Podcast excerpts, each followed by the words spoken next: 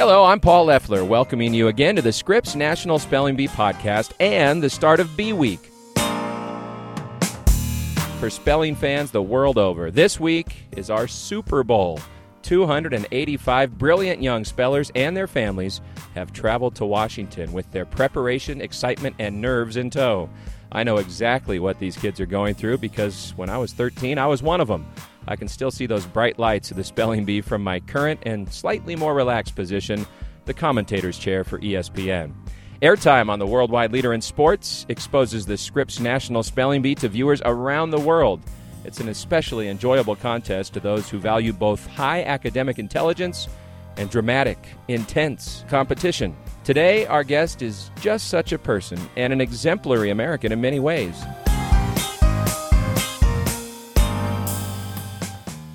Words often embody energy. And in this world that so desperately needs strong, positive, uplifting energy, we should all think about uh, being someone that reflects that. And frankly, every word is a choice.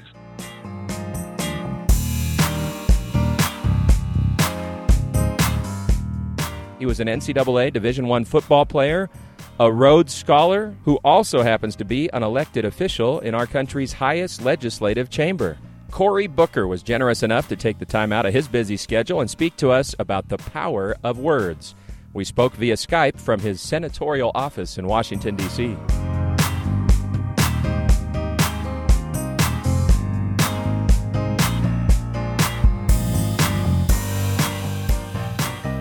Senator Booker, it's an honor to have you on the program. Thanks for being with us today. And, and I got to start with the spelling bee. In, in your consciousness and your awareness, I know there are a lot of things going on in your world, but have you paid attention to the Scripps National Spelling Bee before? Yeah, I, I definitely have seen it uh, before, bits of it, and always am excited to, to learn about the winners and, frankly, to see them in action. It's pretty incredible. And the great thing is it's it's grown quite a bit. So even if you miss it, like the next week, you see a lot of these students showing up on various talk shows, and it's incredible to watch them. Right on. What about you? Growing up, were you ever in spelling bees yourself? Uh, sir, I cannot say that that was a strength of mine, spelling. I was very lucky. I was a guy that early on was one of the early people that got a computer.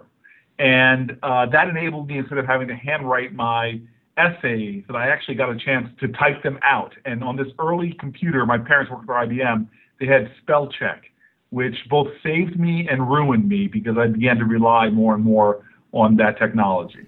Well, I guess you're still pretty tech savvy, huh? You're you're pretty adept at the social media world, it seems. Yeah, and I love autocorrect, and although uh, sometimes it can get you in trouble. Well, I would think as a senator, whether you have spell check or not, that language is still pretty important. And as a public figure, obviously, every word you say is scrutinized and, and could be made into a lot more than it was. How conscious do you have to be of every word that comes out of your mouth or comes off your keyboard? You, you need to be as conscious as possible. Words do have power. And frankly, as I've go- gotten on in life, I think whenever we speak, we have to be conscious of the impact of our words.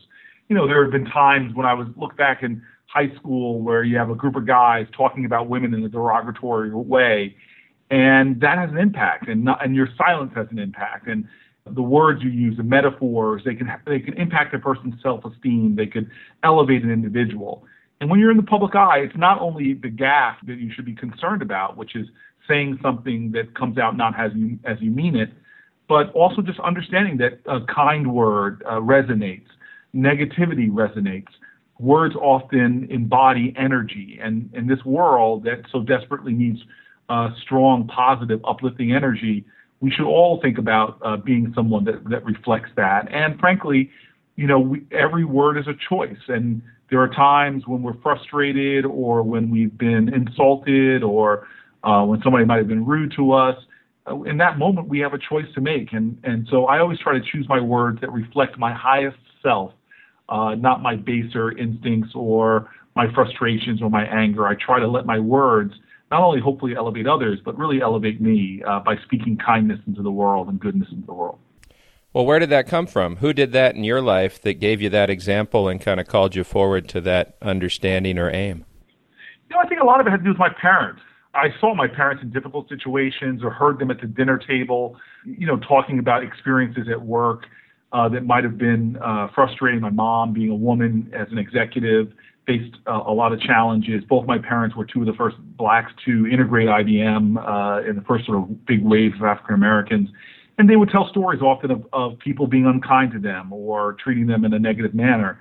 But it was amazing how my parents really met that darkness with their own light and how someone treats you is their karma. How you treat them uh, is yours. And uh, I, I just saw every day examples of my parents speaking words of goodness and kindness, even when they were being disrespected.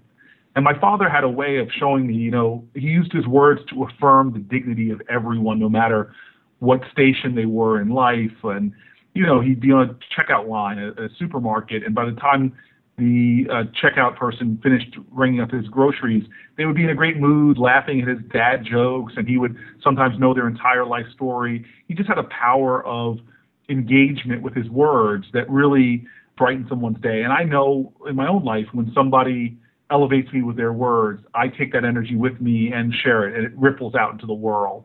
And so I've just been a lover of words. I grew up in a household that often uh, played speeches of great leaders, whether it's uh, you know, the speeches of Martin Luther King or, or, or John F. Kennedy. We choose to go to the moon. We choose to go to the moon in this decade and do the other things, not because they are easy, but because they are hard. Because that goal will serve to organize and measure the best of our energies and skills. Because that challenge is one that we're willing to accept, one we are unwilling to postpone and one we intend to win, and the others too. I really fell in love with oratory at a very early age and just think that, you know, we're a nation uh, from Abraham Lincoln to Jefferson, Alexander Hamilton.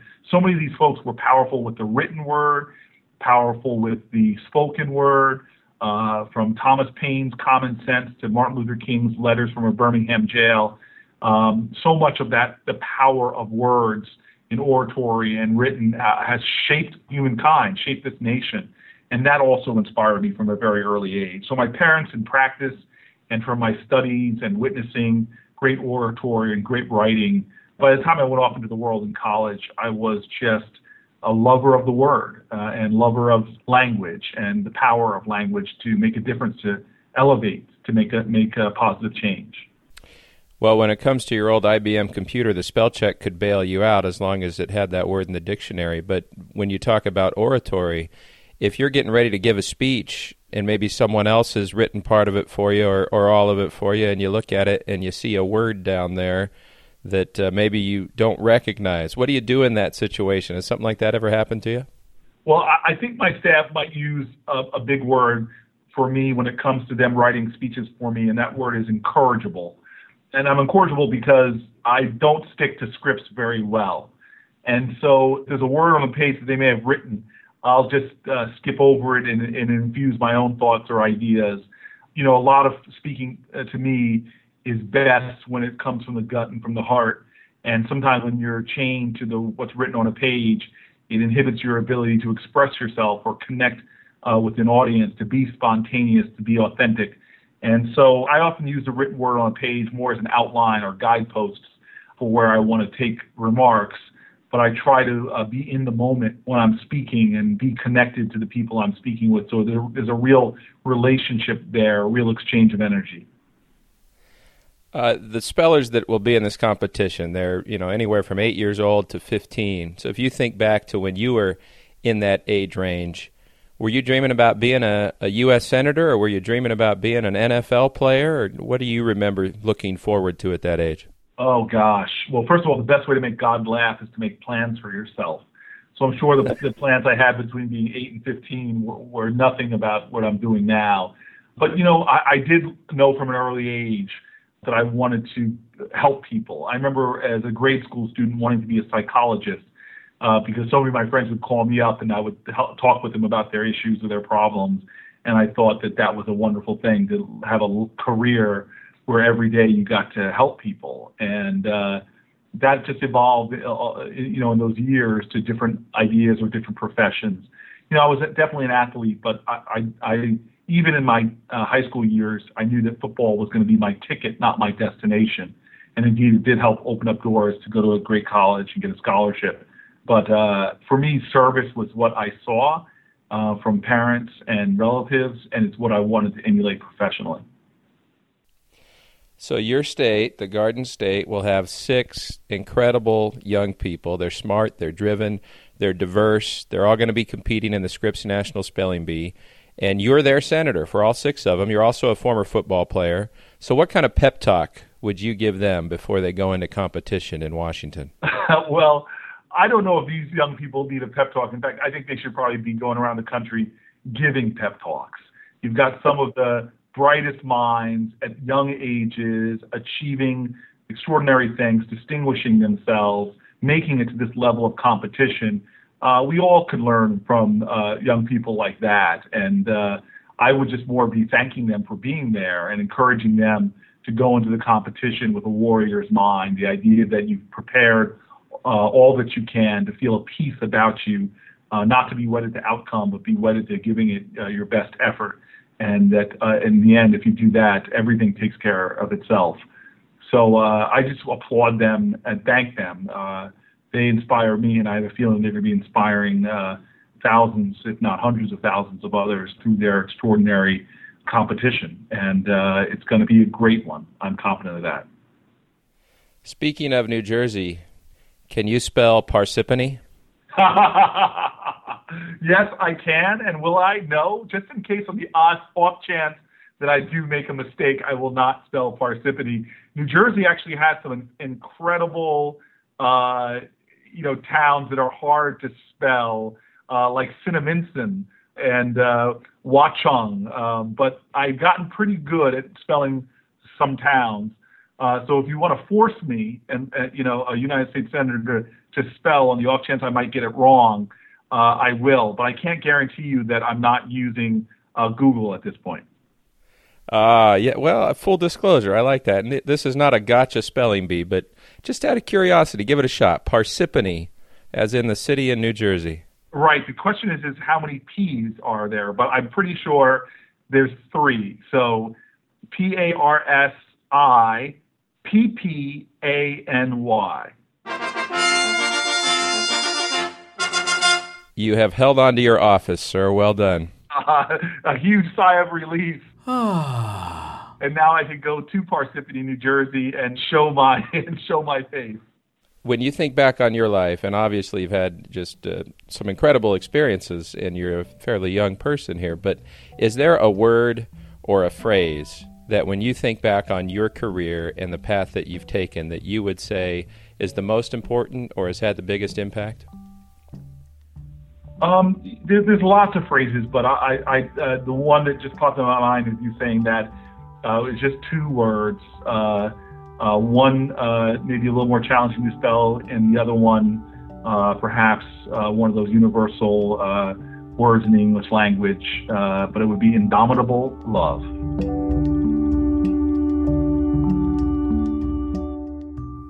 You're not going to spell it for us, are you? What's well, love I will spell as uh, L O V E, uh, but uh, you're really going to make me spell the, uh, the the difficult one. I N D O M I T A B L E.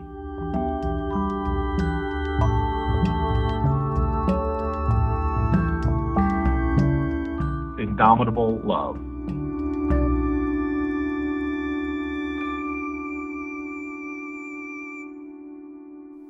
You're on the ball, man. You're on the ball, and and I think the other comments that you've made have underscored why that's been important to you. Hey, you know, if you're uh, if you guys aren't busy in Washington while the bee's going on, you're always welcome to come out and uh, and be a cheerleader for your Garden State Spellers.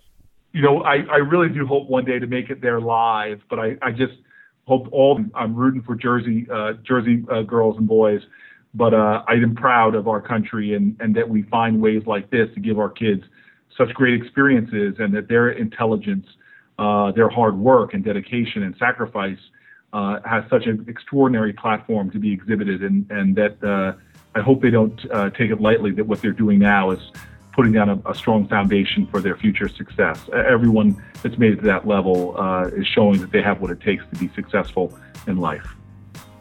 Amen. Well said. Senator Cory Booker, thank you so much for your time, and uh, we look forward to talking to you in the future. I'm grateful. Thanks for taking the time to engage me like this, and uh, best of luck again to all the students involved.